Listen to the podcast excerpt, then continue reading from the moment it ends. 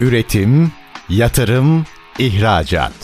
Üreten Türkiye'nin radyosu Endüstri Radyo sizin bulunduğunuz her yerde. Endüstri Radyo'yu arabada, bilgisayarda ve cep telefonunuzdan her yerde dinleyebilirsiniz. Endüstri Radyo.com Çetin Ünsal'ın hazırlayıp sunduğu İşte Bunu Konuşalım programı başlıyor. İşte bunu konuşalımdan merhabalar. Türkiye'nin gerçek gündeminde birlikteyiz efendim. Türkiye'nin en stratejik sektörü sadece Türkiye'nin değil bence dünyanın da en stratejik sektörü. Bu hep böyleydi. Pandemide anlaşıldı önemi. Pandemiden sonra herkes tarım tarım tarım demeye başladı ama asıl dün de bugün de yarın da bir numaralı sektör tarım. Peki tarımın yapılabilmesi için ne gerekiyor? Bu konuda faaliyet gösteren insanlar gerekiyor. Bu insanlar niye tarım yapar? Günün sonunda geçinebiliyor olması lazım. Geçtim geçinebilmeyi onu birçok e, Türkiye'de işletmeci sonradan düşünüyor. Asıl üretimini gerçekleştirebiliyor olması lazım. Sonrasında katma değerli üretim ve para kazanıyor olması lazım ki yatırım yapsın. Bu konuyla ilgili zaman zaman diyoruz işte Türkiye'de büyük şehirlere doğru olan göç birçok soruna neden oluyor. Bizim tekrar Anadolu'ya döndürmemiz lazım herkesi. Bunun için de tarım yapıyor olmaları lazım. Peki finansman en büyük problem bu. Gübre, tohum, yem, girdi fiyatları, girdi ihtiyaçları bunlar nasıl karşılanacak? Nasıl finanse edilecek? Bu insanlar nasıl para kazanacak? İşte bunlara kafa yoranlar var. Biz bugün bu çözümü konuşacağız. Çok kıymetli bir konuğum var efendim. Tarfin Ülke Satış Müdürü Tolga Yücel. Bugün işte bunu konuşalımın konu. Sayın Yücel yayınımıza hoş geldiniz efendim. Hoş bulduk sağ olun çok teşekkür ederim. Öncelikle böyle bir konunun üzerinde durduğunuz için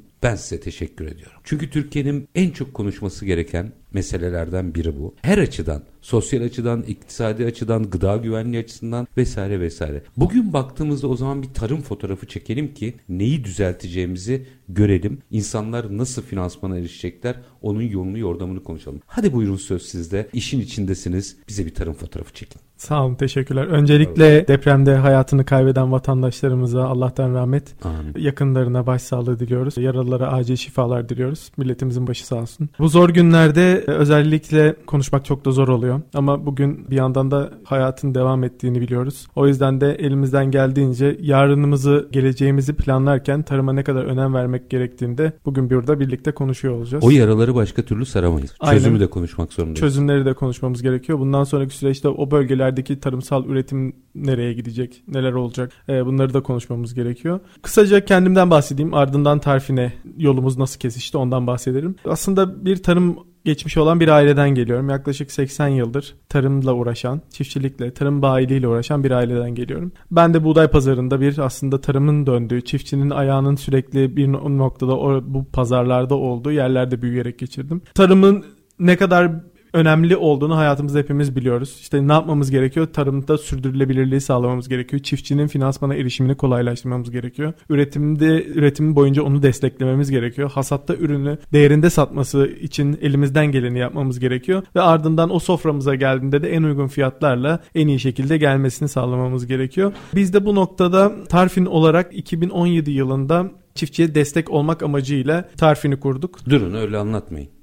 Çünkü biz sohbette konuştuk. Sizin çocukluk hayaliniz bu. Evet, aynen. Ve bir gün aslında kurucusuyla bir araya gelip sohbet ettiğinizde olay başka yere gidiyor. Aynen. O çocukluk hayalinizle hikayeyi atlamayın bence çünkü o kıymetli olan o. Aslında dediğiniz gibi ben buğday pazarında benim aile şirketim şu anda hala devam ediyor Mersin Tarsus bölgesinde. Orada bir işte sürekli çiftçiler geliyor. Ürünlerini vadeli almak istiyorlar. Çünkü çiftçinin bir sıkıntısı sermaye var. erişimi problemi var. Nakit sıkıntısı problemi var. Çünkü bankalardan da kredi kullanmak çok kolay değil. İşte dönemsel olarak e, kısıtlamalar olabiliyor veya işte kolaylık sağlanmayabiliyor. Biz de bu dönemde aynı şekilde doğal olarak kendimiz çiftçimizi eğer kalkındırmak istiyorsak ne yapmamız gerekiyor? Kendimiz onları finanse etmemiz gerekiyor diyerek çiftçilerimize aslında bir nevi gübresini, tohumunu, yemini, tarım ekipmanını, akaryakıtına destek olarak olacak şekilde onları onlara tedarik ediyorduk ve böylelikle aslında bir finansman yükünü aile şirketim karşılıyordu. Aslında bu aile şirketleri dediğim tarım bayilerini düşünebilirsiniz. Türkiye'de yaklaşık 20 bine yakın bir tarım bayisi var. 20 bin o kadar var mı sayısı? Tabii Türkiye'nin her yerine dağınık olarak birden fazla hep bölgenin tanınan, bilinen, orada yıllarca ticaret yapmış insan insanları bu işlerle uğraşıyorlar. Bunlar böyle düşünebilirsiniz ki bir Migros Jet büyüklüğünde dükkanlar içerisinde işte çikolata, gofret, ekmek, un, yağ olan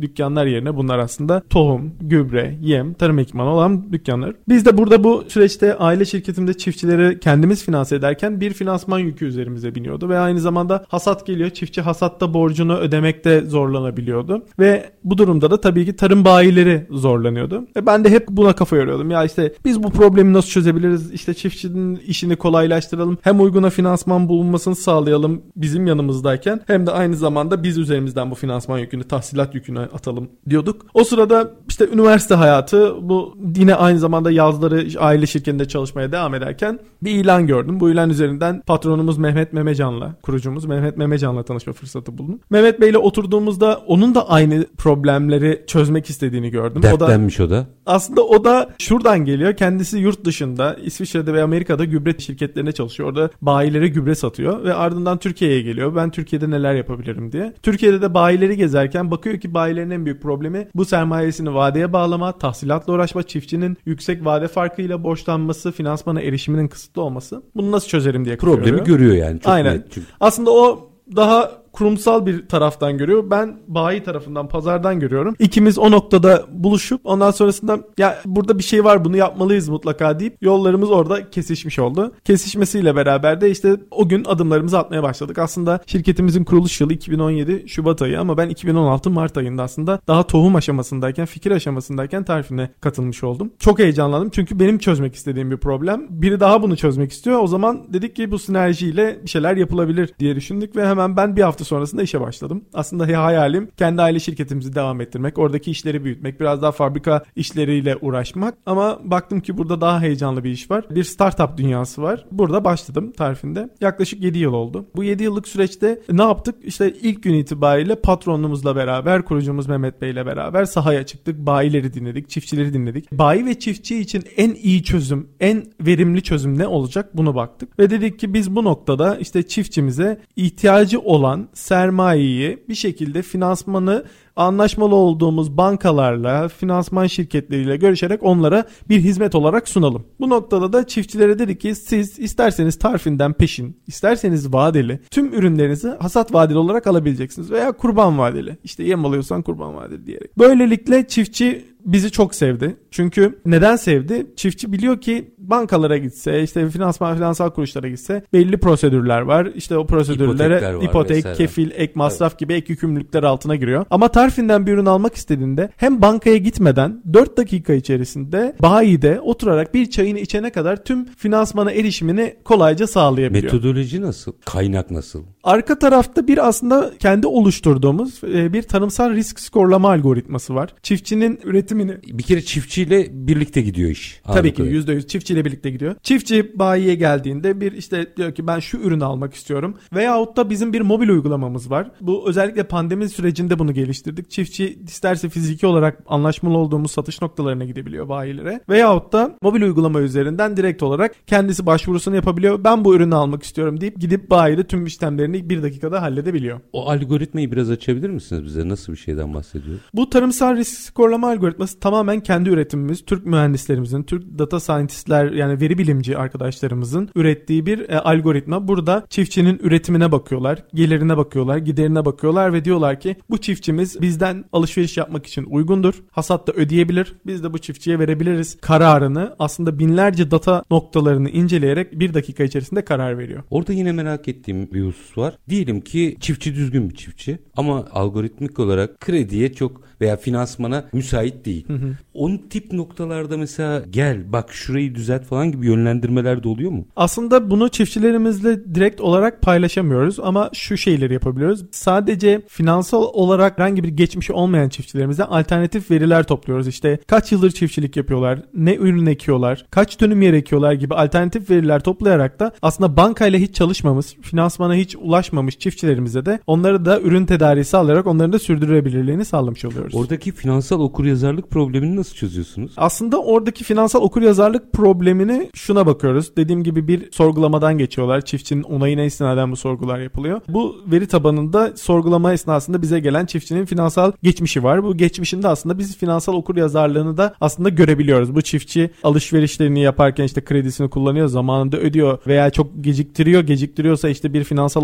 okuryazarlık durumunda bir problem var diyebiliyoruz. Ama biz aynı zamanda sadece çiftçilere bir ürün satan bir şirket değiliz. Yaklaşık 29 köyde finansal okuryazarlık eğitimleri vererek aslında çiftçilerin bilinçlenmesini de sağlamış olduk. Bunu pilot bir çalışma olarak Trakya bölgesinde 29 e, köyde gerçekleştirmiştik. Böylelikle hem çiftçiye bir aslında oturduk dedik ki köy kahvelerinde akşamları bir pilav dağıttık. Onlara dedik ki gelin çay içelim, pilav yiyelim beraber. Oturduk bir cetvel çıkardık. Buraya gelirler yazılacak, sağ tarafa giderler yazılacak ve sen günün sonunda ne kadar harcıyorsun, ne kadar gelirin oluyor, ne yapmalısın, nasıl harcamalısın onun için eğitim verdik. Böylelikle çiftçimizi de aslında desteklemiş olduk. Üstad tablo nasıldı? Tablo aslında çiftçilerimiz kafalarındaki hesapla kağıda döktükleri arasındaki bir fark olduğunun farkına vardılar. Ve günün sonunda aslında bilinçlenmiş oldular. Zaten aslında bu işin sonunda bizim de varmak istediğimiz nokta oydu. Ve dediler ki ha evet ya ben bunu böyle yapmamalıydım dediler ve bundan sonraki süreçte onların da kendilerinde bir aslında bilinçlenme yaşamasına sebep olmuş oldu. Ortalamaya vurduğunuzda yani en çok yapılan hatalar nerelerde olmuş? Merak ediyorum çünkü şu, bu çok kıymetli bir çalışma çünkü. Aslında en çok yapılan hata gelirinden fazla giderinin olduğunu anlamış oldular. Çünkü kafalarında aslında belki küçük olarak gördüğü gider kalemlerini aslında günün sonunda gelirini ne kadar etkilediğinin farkına varmış oldular. Bir baktılar ki ya benim giderim daha fazlaymış ben bu kadar bilmiyordum. gelirime göre daha çok giderim var deyip ondan sonra bundan sonraki süreçte giderlerin nasıl daha azaltabilirler, nasıl yönetebilirler ona bakıyor. Yani aslında oldular. Gizli iflas içerisinde olduklarını fark ettiler. Ya biraz bizim çiftçimiz 1-2 yıl geriden ekonomik geliyor. tabirle. Evet. Yani 1-2 yıl geriden geliyor. Çünkü hep borçlanarak yeni yıla hazırlık yapıyorlar. Bunun da sebepleri aslında işte traktörlerini yenilemek istiyorlar. Yeni arazi satın alıyorlar. Çocukları evlenebiliyor. Onlara yatırım yapabiliyorlar. Onları üniversiteye gönderebiliyorlar. Bizim bir de şöyle bir durum var. Tarım, tarımın en büyük problemi işte sezonsallık ve aynı zamanda hasatta tek bir gelirin olması. Onun da tüm her şeye bağlı olması. Yani bugün ekonomik koşullara bağlı. Bugün hava koşullarına mevsime bağlı, bağlı. Mevsime bağlı. Yani bugün gün yağmur yağmıyor. Mesela bu sene çok bir kuraklık vardı. Şu iki gündür yağmurlar başladı. Bu kuraklık devam etseydi mesela hasatta çiftçimizin gelir problemi olacaktı. Böyle bu durum bu gibi durumlarla karşılaşabiliyorlar. O yüzden de biz çiftçimizi her zaman bilinçlendiriyoruz. Onların nasıl bir üretim yapması konusunda da elimizden gelince destek veriyoruz. Onlara finansal anlamda da her şeye ulaşmalarını, finansal erişimlerini kolaylaştırmayı sağlıyoruz. Kaynak dedim. Onun yanıtını alacağım. Minik bir araya gideyim. Tamam, Aranın peki. ardından. Çünkü günün sonunda Hilal Ahmer değil. Ve bunun bir kaynağı olması lazım. Tarifin Ülke Satış Müdürü Tolga Yücel'le çiftçinin, tarımın finansmanına, çiftçinin finansmana erişimine yönelik bir çözümü konuşuyoruz. Metodolojiyi birazcık daha açacağım ama e, biraz zaman alabilir çünkü mesela o çalışma, o pilot çalışmanın içinden çıkan tespitler ve veriler çok kıymetliydi. Onları da aktardınız bize. Şimdi minik bir araya gideyim. Aranın ardından merak ettiğim ve açmak istediğim boyutlar var. Kısa bir ara. Aranın ardından işte bunu konuşalım. Tarifin Ülke Satış Müdürü Tolga Yücel ile sohbetimizde devam edecek. Lütfen bizden ayrılmayın. Üretim, yatırım, ihracat.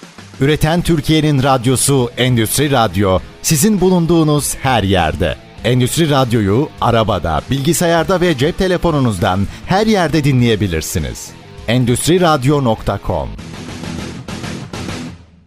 Birlikteyiz işte bunu konuşalım diyoruz efendim tarımı konuşuyoruz. Şimdi konuğumuz kim hemen bir daha hatırlatalım. Tarfin Ülke Satış Müdürü Tolga Yücel bizlerle birlikte. Şimdi çiftçinin aslında finanse edilmesi sistemini konuşuyoruz ama hani amiyane tabirle nereden geliyor bu değirmenin suyu diye dedim ya kaynak. Bunun Türkçe tercümesi de nereden geliyor bu değirmenin suyu? Nasıl siz nasıl finanse ediyorsunuz? Türkiye'de aslında şöyle söyleyebilirim. Tarımsal girdi piyasası yaklaşık 280 milyar TL'lik bir piyasa var. Yani çiftçi her sene bugünün ürün fiyatlarına göre söylüyorum 280 milyar TL'lik bir tarım girdisi satın alıyor. Biz de şu anda bugüne kadar aslında çiftçiye milyar TL'nin üzerinde bir satış gerçekleştirdik. Buradaki aslında kaynağı nereden sağlıyoruz? Tabii ki biz de kendimizi finansal kuruluşlardan fonlama gerçekleştiriyoruz ama aynı zamanda sermaye piyasasını kullanıyoruz. Sermaye hmm. piyasası bu anlamda aslında çiftçinin finansmana erişimindeki en önemli alternatif yol oldu. Çünkü bugün bankalar dönem dönem kredilerde kısıtlamalara gidebiliyorlar. E bu durumda ama çiftçinin bir hala sermayeye ihtiyacı Ki var. şu an öyle. Ki buna bu durumda evet şu an bu şekilde. E ne yapacak bu durumda çiftçi? Bir finansmanı bulması gerekiyor. Tarfi'nin ona bir finansmanı bulup ulaştırması gerekiyor. Biz ne yapıyoruz? Burada sermaye finansman sermaye piyasasını kullanıyoruz. Sermaye piyasasındaki ticari ve bireysel yatırımcılara diyoruz ki gelin bakın çiftçi var burada bu çiftçi havuzu var. Aslında biz bugün satış yaptığımız çiftçilerin bir satış yaptığımız çiftçileri bir havuz haline getiriyoruz. Ardından bunları bir bonolaştırıyoruz. Ve ardından diyoruz ki sermaye piyasasındaki yatırımcılara gelin bakın işte bugün Yozgat Sorgun'daki küçük çiftçinin tarlasını buğdayını ekebilmek için ihtiyacı olan 4 tonluk gübreyi sen buradan finanse edebilirsin bu bono aracılığıyla. Ondan sonrası bu yatırımcıları getiriyoruz. Onlarla aslında bu bonoda buluşturmuş oluyoruz. Böylelikle şu ana kadar 19 adet bono ihracı gerçekleştirildi. Aynı zamanda 4 adet kira sertifikası. Bu bononun aslında kira sertifikası da bunun aslında faizsiz İslami modeli olarak düşünebilirsiniz. Toplamda bugüne kadar 1.3 milyar TL'lik sermaye piyasasında bono ihraç etti Tarfin. Siz aslında yatırım şimdi çok enteresan bir şey bu. Yani biz bunu yıllardır mesela çiftçilere hep ekonomi programlarında da anlatıyoruz ama çiftçiler bunları imtina ederdi. Hı hı. Şimdi aslında size devretmişler o işi. Diğer tarafta çiftçinin finansal okur yazarlığı olmadığı için bu işe girmezdi. Onlar da aracı bir kuruma güvenmişler. Model çok güzel oturmuş. Evet güvenmelerinin sebebi aslında Tarif'in alt arka tarafta kendi oluşturduğu tarımsal risk skorlama modeli. Bu model sayesinde aslında biz doğru çiftçiyi aslında finanse edilebilecek çiftçiyi sermaye piyasasında buluşturuyoruz. Yatırımcı da diyor ki ya zaten bugüne kadar aslında 19 tane olmasının sebebi ilk birinin, ikincinin çıkıp, üçüncünün çıkıp, dördüncünün çıktığında ödenmelere bakıyorlar sonuç olarak bu bonolar ödeniyor mu? Tahviller zamanında ödeniyor mu? Bakıyorlar ki ödeniyor. Ondan sonrasında aslında buradaki yatırım oranı çok daha fazla artmaya başladı. Biliyorsunuz sizler de biliyorsunuz aslında bu piyasada yatırımcılar, yatırımcı piyasasında tarıma özel bir ilgi de var. Çok boyunca vardır. Ee, tarih boyunca da var dediğiniz gibi. Bu aslında ya bugün aslında yakın arkadaşlarımıza da soruyoruz. Mesela ne, sermaye piyasasında bir şeyler satın alıyorlar, ediyorlar. Ne aldın diyor? Tarım fonu aldım diyor mesela. İşte o aslında küçük çiftçiler aslında o tarım fonlarında buluşmuş oluyor. Bizim oluşturduğumuz bonolarla buluşturmuş oluyoruz yatırımcıları. Yani aslında çiftçi finansmana ulaşıyorum derken teşbihte hata olmazmış. Bir tür fona çıkıyor. Yatırımcıyla buluşuyor. Melek Aynen. yatırımcıyla buluşuyor Aynen. diyelim. Aynen. Büyüklüğüne göre değişir. Doğru. Ama bunu yapabilecek bir metodoloji olmadığı için bunun bir regülatörü gibi de siz maestro gibi yönetiyorsunuz meseleyi. Aynen. Bizim aslında bu oluşturduğumuz havuzdaki bono günün sonunda bir derecelendirme kuruluşu tarafından da bunun bir derecelendirmesi yapılıyor. O derecelendirmede de en üstten ikinci seviyede hatta bir derecelendirme oluyor. Başarılı ve güvenilir bir bono haline geldi şu anda. Peki oradaki mesela şu sırrı merak ederim ben. Yıllardır bu alternatifler hep çiftçilere anlatılır. Siz ne yaptınız ikna ettiniz? Biz aslında en baştan çiftçiye hep doğru, düzgün ve net bir şekilde gittik. Çiftçinin dostu olduk. Bugün çiftçi bize çok güveniyor. Bunun sebebi de ya diyor ki ben bankalara gidiyorum, finansal kuruluşlara gidiyorum. Onları da anlıyorum ama masraflar ağır geliyor. Yük, bunlar bana ek bir yükümlülük haline geldi. Ama Tarifin diyor ki 4 dakikada istediğini al git hasatta da öde ve burada hiçbir senin yükümlülüğün olmasın diyor. İşi kolaylaştırıyoruz aslında. Çiftçi bugün örnek veriyorum mobil uygulamamız sayesinde bir e, Kırıkkale merkezde oturan bir çiftçi etrafında 120 kilometre çapında en uygun işte gübre fiyatı nerede karşılaştırmasını yapabiliyor, başvurusunu yapabiliyor. İster peşin ister vadeli olarak mobil uygulamadan alışverişini tamamlıyor. Tek yapması gereken şey oradan işlemlerini tamamlamak ardından bayi ürünlerini köye kadar teslim edebiliyor. Burada dikkatimi çeken yani sistemi biraz incelediğimde dikkatimi çeken bir başka çıktı daha var. Onu da biraz konuşmak isterim. Çünkü bankalara gittiğimizde çok doğal olarak bankanın kendi yapısı olarak işte teminatına bakacaktır. Hı hı. Bizim çok fazla teminat nedeniyle ipotek altında olan tarlamız var. Fakat şimdi bu sisteme baktığımda iyi çiftçiyle kötü çiftçiyi de ayıran gerçekten iş yapmaya niyetli olanların finansmana ulaşımı ki bu çok değerli. Bunu biraz açalım mı? Bu sefer kaynakların etkin kullanımı söz konusu oluyor sanırım. Biz aslında şöyle yani kötü çiftçi diye bir şey yok evet, aslında. İşini evet. yapabilen iş manasında söylüyorum yoksa herkes iyidir. Evet yani dediğiniz gibi herkes iyi aslında ama işini böyle bir finansal okuryazarlığı olan, bilinçli üretim yapan çiftçiler aslında Tarfin'den çok kolay ürünlerini satın alabiliyorlar. Kaynağı da biz hızlı en doğru şekilde kullanmak istiyoruz. Dediğiniz gibi kaynak çünkü çok önemli. Biz de bu kaynağı özellikle öncelikli olarak küçük orta ölçekli çiftçiler tarafında değerlendiriyoruz. E, onların finansmana erişimini kolaylaştırıyoruz. Biraz daha üretim, bilinçsiz üretim yapan veya finansal okuryazarlığı düşük olan çiftçilerimize de bu sene değil ama önümüzdeki sene tekrar belki çalışabiliriz diyerek onları başka alternatif kanallara yönlendiriyoruz. Model olarak baktığımızda hep çiftçi tarımı tarafını konuştuk ama ben madalyonun biraz bu tarafına da bakmak isterim. Yani mesela hani biz gübre, tohum, yem diye gidiyoruz da onların da üreticileri var. O cephe açısından vaziyet nasıl? O cephe açısından da şöyle bir güzellik oldu aslında. Eskiden üreticiler yani fabrikalar çiftçiye bayilere vadeli ürün veriyorlardı. Onlar da çiftçilerine vadeli ürün veriyorlardı. Ama günümüz piyasasında artık nakit çok değerli. O yüzden de fabrikalar ham madde fiyatları her gün yükseliyor. Çünkü ham madde fiyatları işte bugün doğal gübrede doğal gazdan üretiliyor. Doğal gaz fiyatları da her geçen gün artıyor. Yemde aynı şekilde arpa, buğday ve diğer ham madde fiyatları sürekli Malum, dolar. Risk zaten ortada. Aynen ülkenin durum yani dünyanın durumu aslında burada savaş var işte Ukrayna e, Rusya savaşı. Ürün fiyatları sürekli artıyor. Bu noktada da üreticiler de kendi sermayelerini bayiye vadeli ürün vererek bağlamak istemiyorlar. Çünkü onlar da karlılığını arttırmak için aslında alırken kazanmaları gerekiyor. Ham maddeyi alırken de nakite ihtiyaçları doğuyor. Çünkü kredide onlar için de krediye erişim şu anda bir problem. Bu noktada üreticiler de aslında kendilerini fonlama tarafında devre dışı bıraktılar. Üretimlerini arttırma, üretim kapasitelerini arttırmaya başladılar. Bayilerine daha fazla mal satabilir hale gelmeye başladılar. Çünkü biz o noktada da sadece tarifin çiftçiye vadeli ürünü satmak değil o noktada çalıştığımız bayiler de bizden dediler ki ya siz çiftçiye bir finansman erişimini kolaylaştırıyorsunuz ama bizim de finansman erişimine ihtiyacımız var. Bu noktada bize de destek olun dediklerinde Tarfin Pro kuruldu aslında. Tarfin Pro da bizim de ikinci bir ürünümüz. Bayi tarafına hizmet eden, onların finansman erişimini kolaylaştıran bir ürün. O noktada da biz dedik ki finansal kuruluşlara gelin bakın böyle bir bayi üretici yapısı var. Burada da bir finansmana erişim var, ihtiyacı var. O noktada da gittik. Şu anda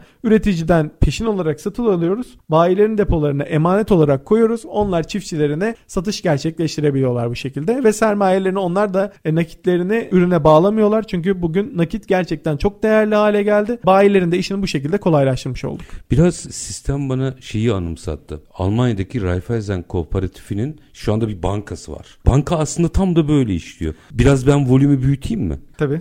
Niye mesela bu sistem Türkiye'nin tarım bankası olmasın? Tabii çok isteriz böyle bir şey olmasın ama şu önümüzdeki günler, önümüzdeki süreç neyi nasıl getirecek bilmiyoruz şu an için. Raiffeisen demişken Raiffeisen tarifinin ortağı aynı zamanda. Öyle mi? Aynen. Şey, şey valla bilmeden sordum. Aynen. Çünkü ben o model çok enteresan model. Evet hayvancılık vesaire ama enteresan bir model. Sahip olduğu banka bizden birkaç banka satın alır. Kooperatif bankasıdır. Evet doğru. Tarif'in ortakları arasında yer alıyor Raiffeisen. Aynı zamanda Syngenta diye bir dünyanın en büyük üçüncü üreticisi kimyevi ürünler, sıvı bitki besleme ürünleri üreten bir firma. Aynı zamanda Tarif'in ortağı. Tarif'in yurt dışındaki yatırımcılar sayesinde de aynı zamanda Raiffeisen'in işte diğer yatırımcılar sayesinde şu anda Romanya'ya da açıldı. Romanya'daki çiftçilerin de finansmana erişimini, bayilerin finansmana erişimini kolaylaştıran iş modelini yurt dışına da taşımış oldu böylelikle. Bunu nasıl daha sistematik hale getiririz biz Türkiye'de? Tamam siz yapıyorsunuz. E, güzel de bir şey yapmışsınız. Siz çocukluk hayalinizi yapmışsınız ama günün sonunda evet amaca ulaşıyor. Biri finansmana ulaşıyor, biri ürüne ulaşıyor ama sanki biraz daha volüm büyüse de bir tarım ihtisas bankası haline dönse işin içinde şu var. Ben sana kredi vereyim, teşvik vereyim uygulamasının ötesine geçip rasyonel veriler üzerine gittiği için bana çok cazip geliyor. Böyle bir niyet var mı? Biz aslında çiftçiye bir ürün veriyoruz. Biz ona bir ürün satıyoruz. Bunu sadece vadeli olarak satıyoruz. Hasatta ödeyebilsin ve gelirine endeksli olsun diye. Buradaki aslında iş biraz ben sana para vereyim, kredi vereyim olayına girdiğinde aslında bugün zaten bankalar bunları yapıyorlar. Ama bunu buradaki en önemli nokta paranın nereye gittiği. Çünkü çiftçi parayı alıp nakite aldığı zaman bunu farklı yerlerde değerlendirebiliyor, kullanabiliyor ama bir ürün olarak biz bu çiftçiye ürün sattığımızda ise çiftçi bunu tarlasında kullanacağını biliyor. Ben bunu tarlamda kullanmalıyım ya başka bir yerden bir daha alamayabilirim deyip onu gidip tarlasına atıyor ve o yüzden de tarifini biraz daha bankalarla, finansal kuruluşlara göre daha çok tercih ediyor. Daha sistematik Bana hale... da enteresan ve cazip gelen bu yan oldu zaten. Aynen, aynen doğru. Biraz daha sistematik hale gelmeli. Biz bunu olabildiğince şu anda kooperatiflerle de görüşüyoruz. Hani sadece bayilerle değil çalıştığımız şu anda fisko birliklerle çalışıyoruz. E, fındık üreticileri birliği e, biliyorsunuzdur. Aynı zamanda pancar ekicileri kooperatifleriyle görüşüyoruz. Kooperatifleri de işin içine dahil ederek kendi hizmetimizi, kendi ürettiğimiz bu altyapıyı tüm Türkiye'deki tüm çiftçilerin hizmetine sunmak istiyoruz. Çünkü bunu ne kadar kitlesel olarak yaparsak o kadar verimli hale geliyor olacak. Üstad normal şartlarda ben firmaların çok özeline girmem. Burada Hı-hı. dinleyicim de bilir ama siz böyle bir neredeyse kamu görevi gibi yapıyorsunuz bunu. O yüzden çok enteresan geldi ve bu model hadi sizin bugün uyguladığınız mesela pilot bir uygulama diyelim Türkiye sattığı için ama iş büyüyecek belli. Romanya operasyonunu merak ettim mesela orada farklılık veya farklı bakış açıları çıkıyor mu? Orada aslında parçalı üretimin olduğu ve çiftçilerin finansmana erişiminin kısıtlı olduğu yerlerde Tarfin gibi çözümlere ihtiyaç var. Burada biz de hep bunu Romanya'da yaptığımızda da aynı problemler. Bayiler aynı, çiftçiler Yapı aynı. aynı mı? Yapı aynı. Sadece çiftçiler biraz daha büyük üretim yapıyorlar. Orada Türkiye'nin ortalama çiftçi çiftçinin ektiği ortalama arazi büyüklüğü 80 dönüm kadar. Bugün Romanya'ya gittiğimizde bu 1500 dönümlerde. O da zaten birim verimliliği arttırıyor. Aynen. Aslında bu dediğim gibi Doğu Avrupa ülkelerinin çoğunda bu tarz çözümlere ihtiyaç var. Yarın öbür gün biz bunu e, Polonya'da, İspanya'da, İtalya gibi ülkelerde de bu hizmeti sunmak istiyoruz. Tabii ki bu bir süreç ama ilk adımı Romanya'da atarak bunlara bir başlamış olduk böyle. Şimdi işin içine finansman girdiği için o 80 dönümleri bizim en büyük sorunlarımızdan biri bu biliyorsunuz. Parçalı üretimler, parçalı topraklar. Eğer kooperatifler ki en büyük problemini çözüyorsanız finansman Hı. olarak kooperatifler ikna edilebilirse sanki biz toprak bütünlüğünü de yakalarız gibi geliyor. Ne dersiniz? Tabii ki çünkü finansmana erişim kolaylaşırsa aslında diğer küçük çiftçiler ya ben ekmeyeyim burada üretecek biri daha var ona kiraya vereyim deyip o kişinin de çünkü tarlaları kiralayan kişinin de önünü görebiliyor olması gerekiyor. Ya da Önü... dahil olabilir. O elma üretiyorsa ben de bu sene elma üreteyim toptan sisteme gibi, gireyim diye. Gibi olabilir. Bunları konsolide etmek gerekiyor. Tabii ki burada bir çalışmaların yapılması gerekiyor. Biz de o noktada aslında buna benzer çalışmalar yaptık. Hatta pilot yaptık henüz hayata geçmedi ama örnek vermek gerekirse işte tarlasını kiralamak isteyen miras kalmış ama üretim yapılmayan atıl kapasiteleri alıp bizim üretim yapan çiftçilerimizle buluşturabilir miyiz gibi çalışmalar da deniyoruz. Çok kıymetli. Ya yani atıl tarlaları ekonomiye kazandırmaktan bahsediyorsunuz. Atıl olan veya üretim yapamayan Ki, ve kastettiğim gibi. o. Yani orada bir tarla var bereketli evet. ama işte dörde bölünmüş miras. Kimse de uğraşmıyor işte. Üretilebilir hale getiriyorsunuz anladığım kadarıyla. Aynen yani bunları biraz bu sistemi birazcık daha açmak istiyorum. Hatta belki tarım tedarik zincirindeki yeni modelleri bile tartışmak lazım. Minik bir araya gidelim. Tabii. Aranın ardından hepsini açacağım. Efendim Tarfin Ülke Satış Müdürü Tolga Yücel'le konuşuyoruz. Böyle Sayın Yücel anlatırken benim birden aklım Almanya'ya gitti. ee, Almanya'nın paydaşı çıktı. Demek ki aklın yolu bir. Evet. Her yerde bilim bir şekilde buluşuyor. Minik bir ara. Aranın ardından işte bunu konuşalım diyeceğiz. Lütfen bizden ayrılmayın. Üretim, yatırım, ihracat. Üreten Türkiye'nin radyosu Endüstri Radyo sizin bulunduğunuz her yerde. Endüstri Radyo'yu arabada, bilgisayarda ve cep telefonunuzdan her yerde dinleyebilirsiniz. Endüstri Radyo.com Kısa bir aranın ardından işte bunu konuşalım da tekrar sizlerle birlikteyiz. Tarım konuşuyoruz. Tarif'in ülke satış müdürü Tolga Yücel bizlerle birlikte. Ama tarıma ne ekelim diye konuşmuyoruz. O eken nasıl gübreye, tohuma, yeme ulaşır? Bunu nasıl finanse eder? Gübreyi, tohumu, yemi satan da güvenli bir şekilde aslında nasıl ürünlerini ödeme garantisiyle birlikte çiftçiyle buluşturur? Şimdi Sayın Yücel birazcık hadi kendimize bir fotoğraf çizelim. Sistem belli. Bir kere sistem tarım sektörüyle ilgili en büyük problemi çözüyor finansman problemini. Bir nokta daha var. Tedarik zincirindeki büyük kırılmaları da buradan gidermek mümkün. Çünkü güven azalmıştı. Siz zaten sektörden geldiğiniz yani çocukluğunuzdan itibaren gel çok iyi biliyorsunuzdur süreci. O güven azalmıştı. Şimdi burada birbirine ödeme ve mal tedarikinde tedarik zincirinde güveni sağladığımıza herkes de parasını kazanabilir hale geldiğine göre. Kritik soru şu. Benim içimde yaradır. Türkiye'deki e, nüfusun yüzde sekseninin bakanlık verilerine göre şehirlerde yaşaması. Evet. Bu bize zincirleme olarak o kadar büyük sorunlar getiriyor ki ekonomik sorunlar getiriyor, trafik sorunları getiriyor. İşte bugün güncel olarak baktığımızda depremle ilgili güvenlik sorunları getiriyor. O şehirlerde altyapıya finansman yetiştirmesi alt alta sayarım. Saatlerce sayabilirim. Bizim tekrar çiftçiyi memleketine göndermemiz lazım. Ama bunu da cazip kılmamız lazım. En büyük problem genç kuşakların dönmüyor olması. Şimdi birazcık filmi büyütelim. Ortada böyle bir çözüm olduğuna göre, en büyük sorunu da aştığına göre biz bu metodolojiyi kullanarak geri gücü sağlayabilir miyiz? Kesinlikle. Aslında buna şöyle örnek verebilirim. Ben üniversiteyi bitirdikten sonrasında ben burada çiftçilik yapacağım, tarımla uğraşacağım dediğimde benim babamın bana söylediği şey şu. İşte bu işler artık çok zor. Karlılık çok düştü. Ürünü kaça satacaksın, kaça alacaksın belli değil. İşte bugün gidip pamuk üretsen e, maliyetler çok yüksek. Hasatta kaç paraya satılacağı belli değil. O yüzden sen git buralarda durma demişti. Tarımla Babalık uğraşma. yani aslında. Tarımla uğraşma dedi. Yani ne yaparsan yap dedi. Aslında bugün genç neslin tamamının yaşadığı durum bu. Aynı zamanda çiftçilik bir popüler bir meslek de değil. Bir bankacılık gibi veya işte diğer işler gibi. Ofis işleri gibi Ofis diyelim. işleri gibi. O yüzden de burada bizim genç nesile 20-25 yaşında üniversiteyi bitirmiş yeni nesile aslında finansmana erişimin kolaylaştığı, üretim boyunca desteklenebileceğini anlatan, onları bu konuda bilinçlendiren, aslında e, okul hayatları boyunca bu konuyla ilgili ilkokuldan başlayarak aslında tarımsal üretimin ne kadar önemli olduğunu anlatan bir politikalar belirlememiz gerekiyor. Bunları belirlersek ancak bu okulların sonunda bu kişiler bu işleri sürdürmek isteyecektir. Çünkü gün geçtikçe bu gençler şehre göç ettikçe sizin dediğiniz gibi üretim düşüyor. Üretim düştükçe popülasyon artıyor bu bir yandan da aynı zamanda.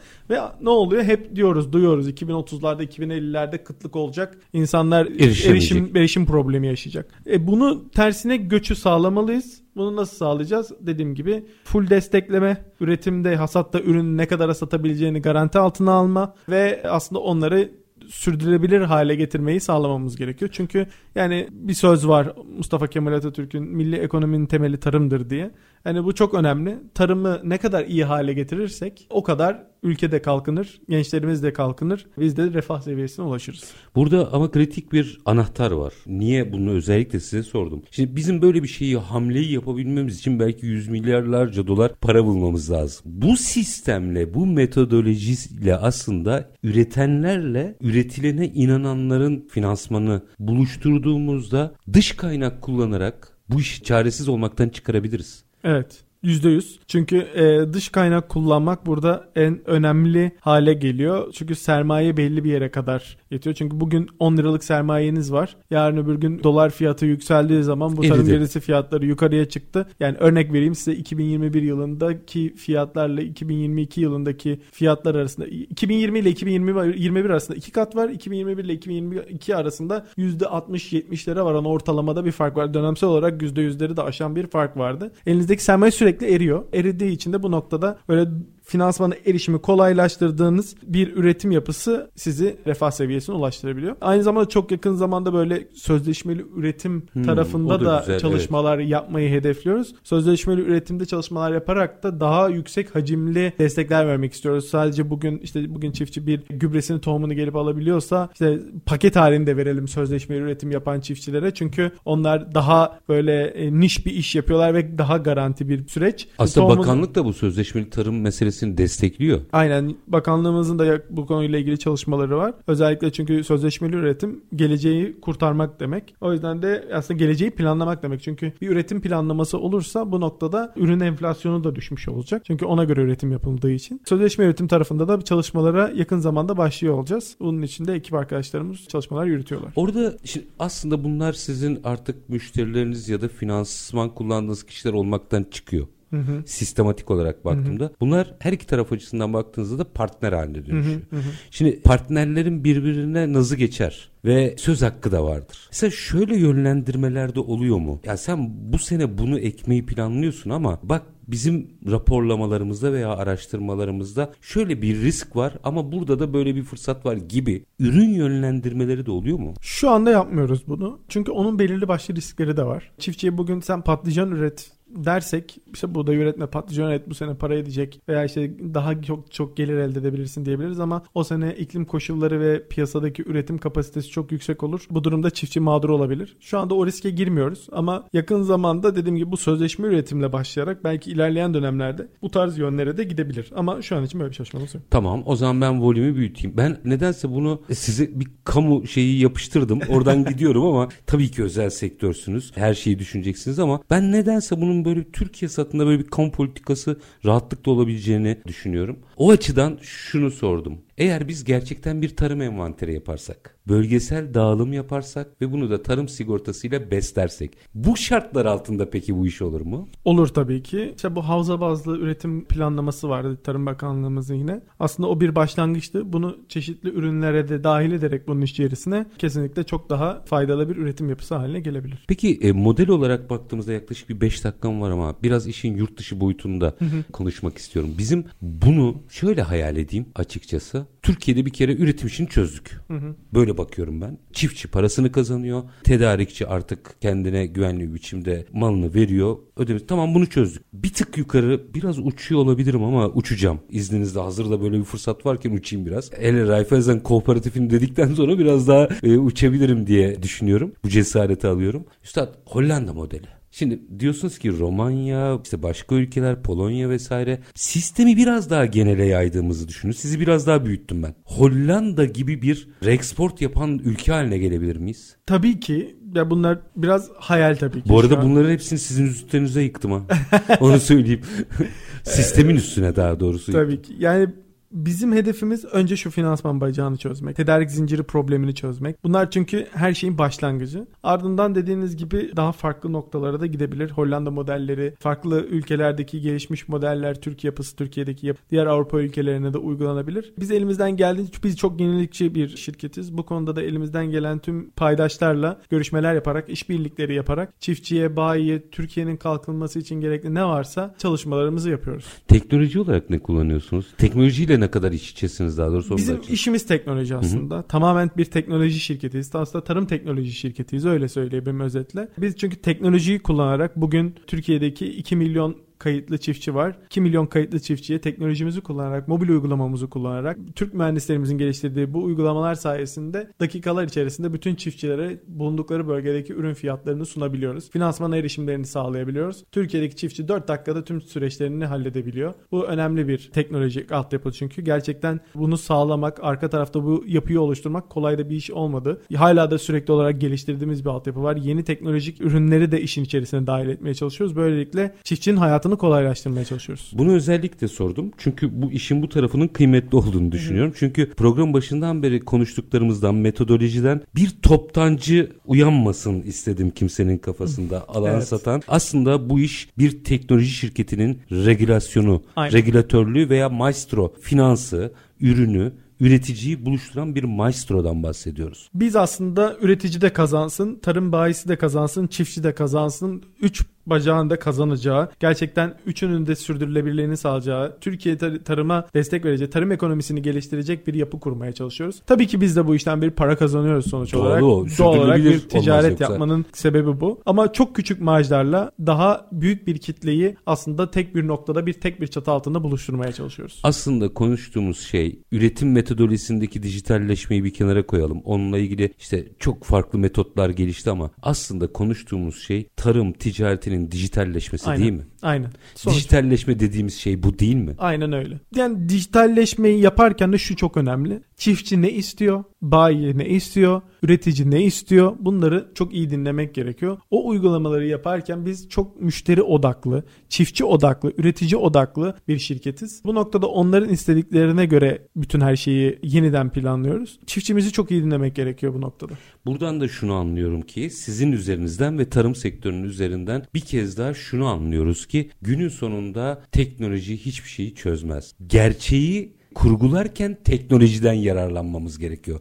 Dijitalleşme de bu. Aynen. Gerçek ekonomiyi unutmamamız gerekiyor yani. Gerçekten doğru. Süren bitti ama bir dakika daha vereceğim size. Tabii ki. Çocukluk hayalini yıllar sonra gerçekleştiren bir isim olarak bugünden yarına hayaliniz ne onu merak ettim açıkçası. Türkiye'nin en büyük tarım tedarik zincirini kurmuş, çiftçinin sürdürülebilirliğini sağlamış, bu modeli dünyanın farklı ülkelerine yaymış, gerçekten çiftçinin kalkınmasını sağlayan, bayinin kalkınmasını sağlayan bir yapı kurmak. Hayalim bu. Buna bir adımını, ilk adımını Türkiye'de başlattık. Diğer ülkelere de yayıyoruz. Yeni bir sürü ürün getirmek istiyoruz. O ürünlerle de bunu toplamak istiyoruz. Yani bizim hayalimiz aslında ufak ufak gerçekleşmeye başladı. Çünkü bugün biz o çiftçinin, bugün işte Bünyamin çiftçimiz Kırıkkale'de gelip ya Allah razı olsun Tolga Bey ben senin sayende tarlamı ektim. Hasatta da ürünümü aldım. Çoluğumu çocuğumu evlendirdim. İşte traktörümü yenilediğim dediğinde bizim için her şey bir Onun oluyor. hiçbir maddi karşılığı yok işte. Hiçbir karşılığı yok. Yani biz yok şu cirolara ulaşmışız, bu kadar çiftçiye erişmişiz, şu kadar satış yapmışız, yurt dışına açılmışız. Bunların bunlar ikinci planda kalıyor. Yani bu çiftçimizin Kırıkkale'deki o küçük çiftçinin bunu söylüyor olması bizim için gerçekten çok değerli, çok önemli. Sayın Tolga Yücel çok çok teşekkür ediyorum.